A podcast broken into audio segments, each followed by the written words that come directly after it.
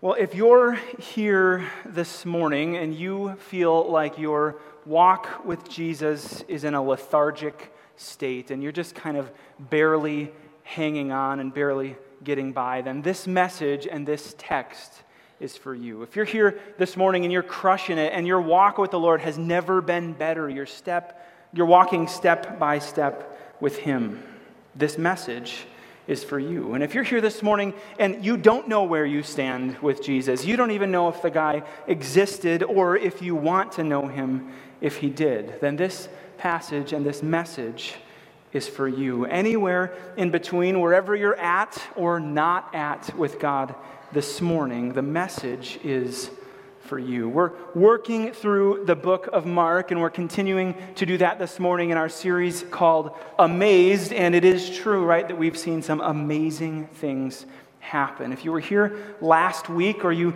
tuned in online, you'll remember that Dan walked us through the story of Jesus calming the storm as he and the disciples were headed to the other side of the sea. The disciples, right after watching Jesus command the wind and the waves, were overwhelmed by the power and glory of Jesus and his authority. And after the passage concluded, it, it concluded with a question that's the title of our message this morning. The disciples asked, Who then is this? Who then is this? This Jesus, the one who even the wind and the waves obey. We'll be picking up this morning with Mark chapter 5, verses 21 to 43. But while you're turning there, I'm going to do a quick recap of the scene and kind of what's happened up until this point. So, Jesus was uh, healing all sorts of people, and then he moved into this uh, part where he was teaching the crowds in parables, right? He uh, then calls his disciples, as I said, into a boat where they head to the other side of the sea to do ministry there. As we saw last week, that storm overwhelms the boat, and all these fishermen that are the disciples think, oh no, the boat's going to sink. And so Jesus is awakened. He was sleeping below deck. He's awakened by his disciples in their fear, and he demonstrates that he is powerful over the storm when he speaks, and just like that, the wind and the waves stop in a text that we're not going to cover. So, between last week and this week's section, Jesus arrives on the other side of the sea and he's greeted by a man with an unclean spirit. I'd encourage you to check out this story later because it's a good one, um, but we're not going to cover it. But because of being filled with this unclean spirit, uh, when Jesus and the disciples arrive, the man is a sight that we would struggle to see. He lived in the tombs. It's kind of creepy, right? This guy lives in the tombs. He couldn't be restrained by chains. He was so jacked that every time they tried to chain him up and put shackles on, he would just rip the chains apart and smash the shackles on his wrists and ankles. He was spiritually tormented so badly that he would cry out all day and all night. And as he tries to deal with that, he cuts his body with stones. It's a gruesome sight, right? And then Jesus shows up. And in a word, he sends the unclean spirits, legion, they're called, into a herd of pigs, and he sets this man free. Just like that. It's an amazing story, and you should read it later. But in it, we see that Jesus is powerful over the supernatural. Then we come to our text this morning, and uh, we don't know how much time has passed while all this happened, right? Jesus went to the other side of the sea, he, he calmed this storm, he cast out these demons, and now we're going to see two more things. But it, this is all the same scene, so to speak, in the book of Mark. It's all framed around this same question to help us wrestle with what the disciples asked Who then is this? So, if you're not already there, uh, turn to Mark chapter 5, uh, verses 21 to 43. I'll be preaching from the Christian Standard Bible. Uh, if you're doing it digitally, you can open Version, and we have our notes in there. Otherwise, whatever translation you have in paper uh, is just fine. But we're going to dive into this sandwich uh, of stories as we see two more situations that Jesus is powerful over. So, let's work through uh, section by section and unpack what's going on, starting with verses 21 to 24. It says this When Jesus had crossed over again by boat to the other side, that is, the original side, uh, a large crowd gathered around him while he was by the sea. One of the synagogue leaders, named Jairus, came, and when he saw Jesus, he fell at his feet and begged him earnestly, My little daughter is dying. Come and lay your hands on her so that she can get well and live. So Jesus went with him, and a large crowd was following and pressing against him. Jesus gets back to the other side of the sea where people knew all that he had been doing, right? He had been healing all kinds of people, and by that point, they'd no doubt heard that this guy had calmed a raging storm on the sea. And the hype just keeps growing and growing and growing around Jesus, and everyone wants to know who this guy is and see what's going on. So they do. They flood him, right? It's this huge crowd around him. But now, here comes this one guy, a synagogue leader named Jairus. Synagogue leaders were lay members of a synagogue who were entrusted uh, by the elders of the community with oversight of the synagogue, so think logistics, and with ensuring orthodoxy of teaching, so making sure the preachers didn't say anything crazy. So that's something that you all should be making sure too when we get up here. Make sure we don't say anything crazy, right? That's a joke, you can laugh. Yeah. Uh, so they weren't professionally trained. They weren't worship leaders per se, but they were certainly men of consequence, right? They weren't nobodies. So Jairus, this synagogue leader, shows up and immediately he falls at the feet of Jesus and he begs him, Come heal my daughter. She's dying. Remember earlier in chapter 1 and 2 uh, of Mark, Jesus is healing tons of people, right? And Jairus knew about that. Jairus knew that Jesus was doing all these things. He'd heard what he did, and he came and begged him, Come now, do this in my home. Come with me. And so Jesus goes. But there's this large crowd pressing against him. All right, so Jesus is making his way uh, to the home of Jairus, and there's this huge crowd around him. If you've ever been to like a big conference or concert or maybe more likely a Packer game at Lambeau Field, you can imagine what this crowd was around Jesus. It's people everywhere, right? Picture you're at Lambeau and you're trying to leave the main concourse after the game, and there's people everywhere pressing in and bumping in. And if you're an introvert in the crowd, you're like, oh my goodness, get me out of there. My skin's crawling. Think about this. And if you're an extrovert, give me people, right? Especially coming out of a pandemic, you're excited by that. But that's what Jesus is dealing with people pressing in on all sides and walking with him. Right? And then the text picks back up in verses 25 to 34. Now, a woman suffering from bleeding for 12 years had endured much under many doctors. She had spent everything she had and was not helped at all. On the contrary, she became worse. Having heard about Jesus, she came up behind him in the crowd and touched his clothing. For she said, If I just touch his clothes, I'll be made well. Instantly, her flow of blood ceased, and she sensed in her body that she was healed of her affliction. At once, Jesus realized in himself that power had gone out from him. He turned around in the crowd and said, Who touched my clothes? His disciples said to him, You see the crowd pressing against you, and yet you say, Who touched me?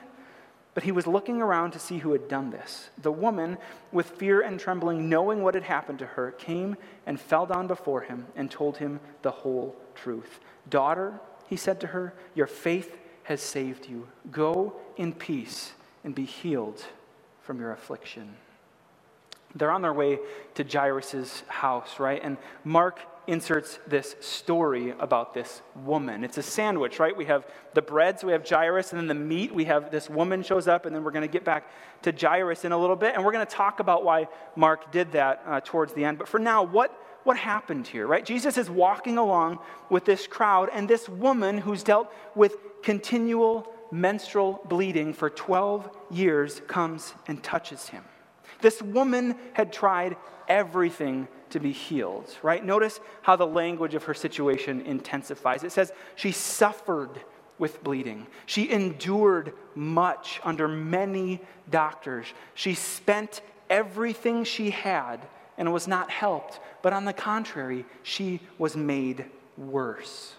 Her situation is brutal, right? See, in the Torah, that's the Jewish law, a woman was unclean for seven days after her monthly cycle. But if she had a longer gynecological issue, as this woman does, she remained unclean for the duration of whatever was going on. In this case, 12 years. This woman was unclean for 12 years. 12 years is a long time, right? So stop for a second and think about what you were doing 12 years ago. It was 2009. 12 years ago, I was newly married, just a few months. I was about to graduate college. My life looked nothing like it does now. The world looked nothing like it does now. 12 years. For 12 years, this woman was not allowed to participate in her faith community. Much like a leper, she was cast out from society, unclean. We can wrestle with, God, with why God made the law like he did, but the fact of the matter, the plain fact, is that God made the law like he did, and in Jesus' day, the law around things like this was obeyed vigorously. So for 12 years, this woman dealt not only with this terrible physical ailment of bleeding, but with being cut off from her community for 12 whole years. We got a little taste of what it was like to be cut off from each other, each other over the last year with the pandemic, right? But even then, even though we couldn't gather like we wanted to, we were still able to connect. We could call friends and family members, and we have FaceTime and Zoom and video calling. We have text messages and group chats. We had streaming services, right? Eventually, we gathered outdoors and then we moved inside. And even though we had to wear masks and we couldn't see each other, we were still able to connect, right? It was hard, but it was nothing compared to what this woman endured for 12 years as she was cut off from her community. This, uh, this next part, this isn't the point of the text at all, I'm just telling you that, but I'm going to take a second and step up on my pastoral soapbox here, and uh, I want to challenge you with something. I want to encourage you to go back to church, especially uh, the online crowd. For those of you who are here, I want to encourage you to be back and keep coming back. If your health is still an issue, I get it. Be safe, stay home, be cautious, keep watching the stream and connecting over Zoom and video calls and text messages and all that. But many of us are able to regather and reconnect physically again. I know that streaming the service is convenient. I know that it's uh, easy, right? And it's tempting and sometimes preferable to sit on our couch in our pajama pants and sip our freshly made hot coffee and watch the service right? We're done with our obligations by 9.30 we don't have to wrestle our kids into their clothes. We don't have to deal with awkward interactions with anyone uh, in the foyer as we try to leave. There's no commute. We're already home when the service is done right? It, it's, it's easier and it's tempting to stay home but if you settle for online only you're really missing out even when your kids are crabby, even when your kids are squirrely. Families, bring your kids. We love having squirrely kids in the worship center. It's great. We don't mind having kids here. We love it. We invite that, right? Even when you're not looking your best or when you're tired or you're not feeling uh, like you want to be here, I want to encourage you come back and keep coming back. If you're watching from afar and Crossview Church isn't local to you, I want to encourage you to go back. Find a church that is in your area, that's local, where you can go and gather with the saints as God intended us to do. Other believers can come alongside and challenge and encourage and push you to grow in Jesus. And so as you're as you're considering should I come back? Should I come to church next week? Should I go in person or should we take the easy way out and stay home where it's comfortable? I want to strongly encourage you come back to church. Keep coming back and gathering as the body of Christ. Make it a weekly priority. All right, off the soapbox, back to the text.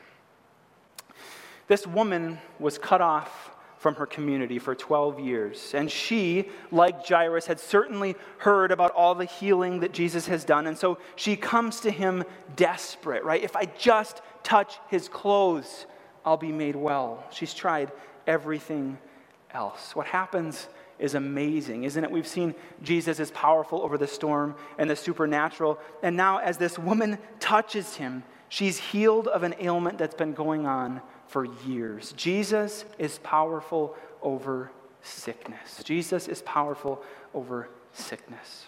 Jesus feels this power leave him, and he doesn't know who it was, right? We, we talk about this theological idea that Jesus was fully God and fully man, and that's really hard to wrestle with that tension, isn't it? Like, how can Jesus be fully man and fully God? Well, we see a picture of it right here. Jesus, uh, in his fully God, feels this power leave him, and he knows that someone's just been healed after they touched his clothes. But he's also feeling all these people press around him, and he looks around and he doesn't know who did it. Jesus was limited in his humanity, he was fully man and fully God. And so he says, Who touched me? Who, who touched me? Who, who did it? Who touched my clothes? And so the woman comes forward, right, in fear and trembling, and falls down before him and tells him everything. No doubt she told him about her physical pain and suffering, about all the money she spent, and of the spiritual suffering that she endured for years as she was apart from her people for so long. I knew if I could just touch you, I'd be healed. Daughter, he says, your faith has saved you. Go in peace and be healed from your affliction. This woman, unlike Jairus, was nobody. She was some woman out there, right? People didn't know her deeply. They didn't interact with her because, according to the law, anyone who came into contact with her during the day was unclean until that evening. But, in spite of who she was, when she touches Jesus, she's healed. Just like that, just like that, this situation that has plagued her for so long is fixed. She's spent so much time and so much money and effort and energy on other solutions that doctors came up with, and she only got worse. She came to Jesus and she was healed in an instant. We're all like this woman in more ways than we care to admit. It might look different. It almost certainly looks different, but we're all sick. We're all sick, right? We're filled with shame for the things that we've done. We're embarrassed by the way that we acted this week at work or for what we said to our spouse or our kids or how we were disrespectful to our parents. We cringe as we remember the awful things that we said and the way that we were exposed for the sinners that we are, right? We feel empty and we know that we need wholeness. And so, what do we do? Well, way too often we try to fill that hole inside of ourselves with something else, something less. And it never works, does it? It never works. We, we think, well, if I can just buy this one thing, then I won't need to buy anything else and I'll be happy and I'll be satisfied because I'll have all that I need. Well, that doesn't work. We need the perfect relationship, right? If I can just get this out of my marriage, or I can find a man or a woman like this, then I'll be happy and I'll be whole. And it doesn't work. Or a job, or a car, or we complete some collection of things, or whatever. You name it, right? All of those things leave us wanting for more. It's only when we become like the woman who in faith touched Jesus that we're ever filled. When we come to the point that she did and we realize that nothing else is going to bring us wholeness and restoration, right? Hope is found nowhere else. It's only found in Him. It's only found in Jesus. When we come to that place, the whole game changes, right? This woman got there and her life was never the same. She was physically restored, she was spiritually restored back to her community. Her life changed forever. So, if this is you this morning, whether you're a believer or an unbeliever, if you're trying to fill that hole in your heart with something else, stop. Just stop. You've realized that you're not whole inside and you're searching for fulfillment. Turn to Jesus. Turn to Him. Place your trust in Him. It's only there that you will ever experience the freedom of the words that He utters to that woman Go in peace. Be healed from your affliction. Jesus and Jesus alone can satisfy our souls. Well, the second piece of bread in this Mark sandwich is up next, right? We had Jairus, the woman, and now we're back to Jairus. So let's look back at verses 35 to 43. It says this While he was still speaking, people came from the synagogue leader's house and said, Your daughter is dead. Why bother the teacher anymore? When Jesus overheard what was said, he told the synagogue leader, Don't be afraid, only believe. He did not let anyone accompany him except Peter, James, and John, James's brother. They came to the leader's house, and he saw a commotion, people weeping and wailing loudly. He went in and said to them, Why are you making a commotion and weeping? The child is not dead, but asleep, they laughed at him. But he put them all outside. He took the child's father, mother, and those who were with him and entered the place where the child was. Then he took the girl, he took the child by the hand and said to her, Talitha koum, which is translated, Little girl, I say to you, get up. Immediately the girl got up and began to walk. She was 12 years old. At this, they were utterly astounded.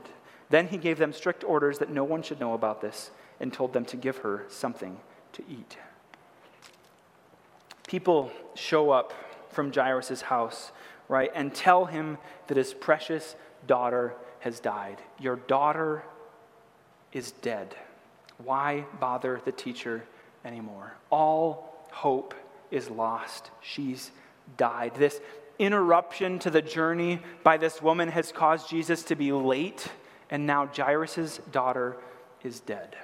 Jesus overhears this report, right? And uh, it says in our English translation, overhears, but the, the word behind that in the original carries a sense, it means overhears, but it also carries a connotation of overhears and ignores. Jesus overhears and ignores what they were saying because those speaking didn't know what they were talking about, right? Because they didn't know who they were dealing with. They refer to Jesus as the teacher, right? That's a wild underestimation of who Jesus is. They'd heard so much about what he'd done, right? They shouldn't have doubted. They shouldn't have doubted his power here. By this point, they should have understood that Jesus was no regular teacher, but still, they struggled. And so, Jesus, being God himself, ignores the report and tells Jairus, Don't be afraid, only believe. He enters the house where people are wailing because this little girl had just died. And Jesus says, Why are you doing this? Right? What, what are you guys doing? She's not dead, she's asleep. They laugh at him. He sends them out and goes into the child's room. And he says to her in Aramaic, Talitha koum, which means, Little girl, I say to you, get up. And she does. She does. This little girl was dead and she gets up. Jesus is powerful over the storm. He's powerful over the spiritual realm. He's powerful over sickness. And that's all amazing, right? And he's worthy of worship and honor and glory for all of those things. But guys, Jesus is powerful over death. That final enemy, death, has no authority over Jesus. Jesus has all authority over it, and he demonstrates it here. He raised a little girl from the dead. This wasn't something that just happened. It wasn't something that was common. It wasn't normal. It's as shocking then as it would be today. But in this foreshadowing of our deliverance from death as followers of Jesus, we see the power of Jesus Christ and we see his glory on full display. Jesus is powerful over death. So, why the sandwich? Why did why did Mark smash these two particular stories together? I'm going to suggest it's because of this. Jairus and this woman have only one thing in common, just one. They have no hope apart from Jesus. They have no hope apart from Jesus.